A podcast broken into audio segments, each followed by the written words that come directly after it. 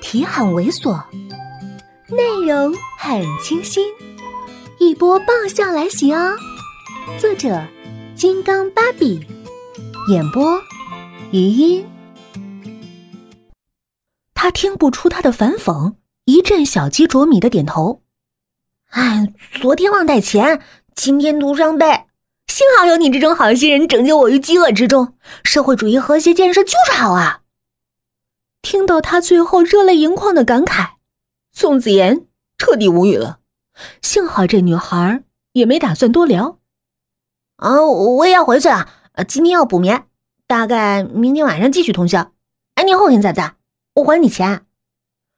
宋子妍不愿跟他多说，就随便点了点头。好。事实上，他很快就抛诸脑后。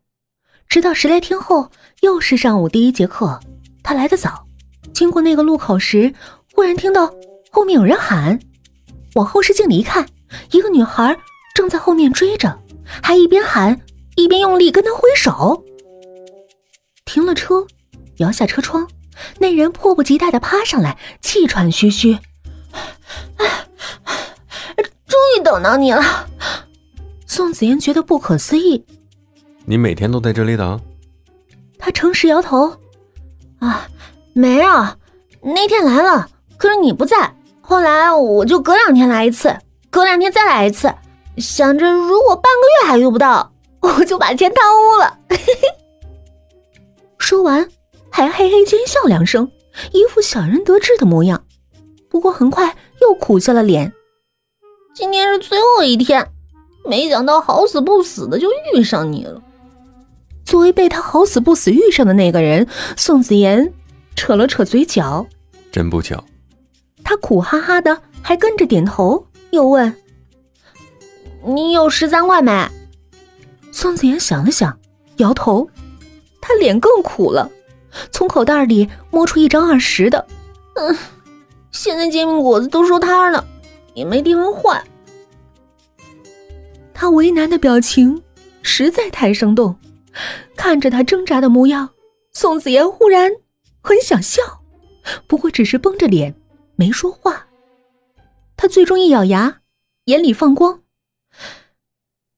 嗯，这剩下的十三块钱算利息好了。然后慢慢的、缓慢的、缓缓的，一寸寸把手里的钱递了过来。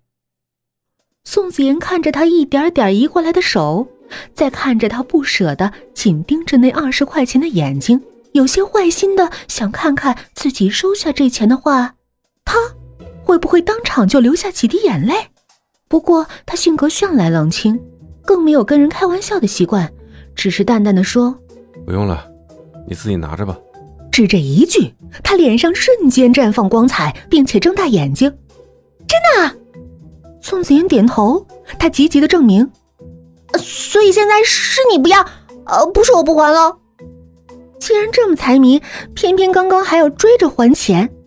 再看着他现在睁着眼睛求证的模样，宋子妍哑然失笑，又想占便宜，又想心安理得，抿了抿嘴轻笑：“是你要还，而我不要。”他迅速把钱收了回去，眼睛笑得弯弯的，又朝他竖起大拇指：“嘿嘿，好爷。”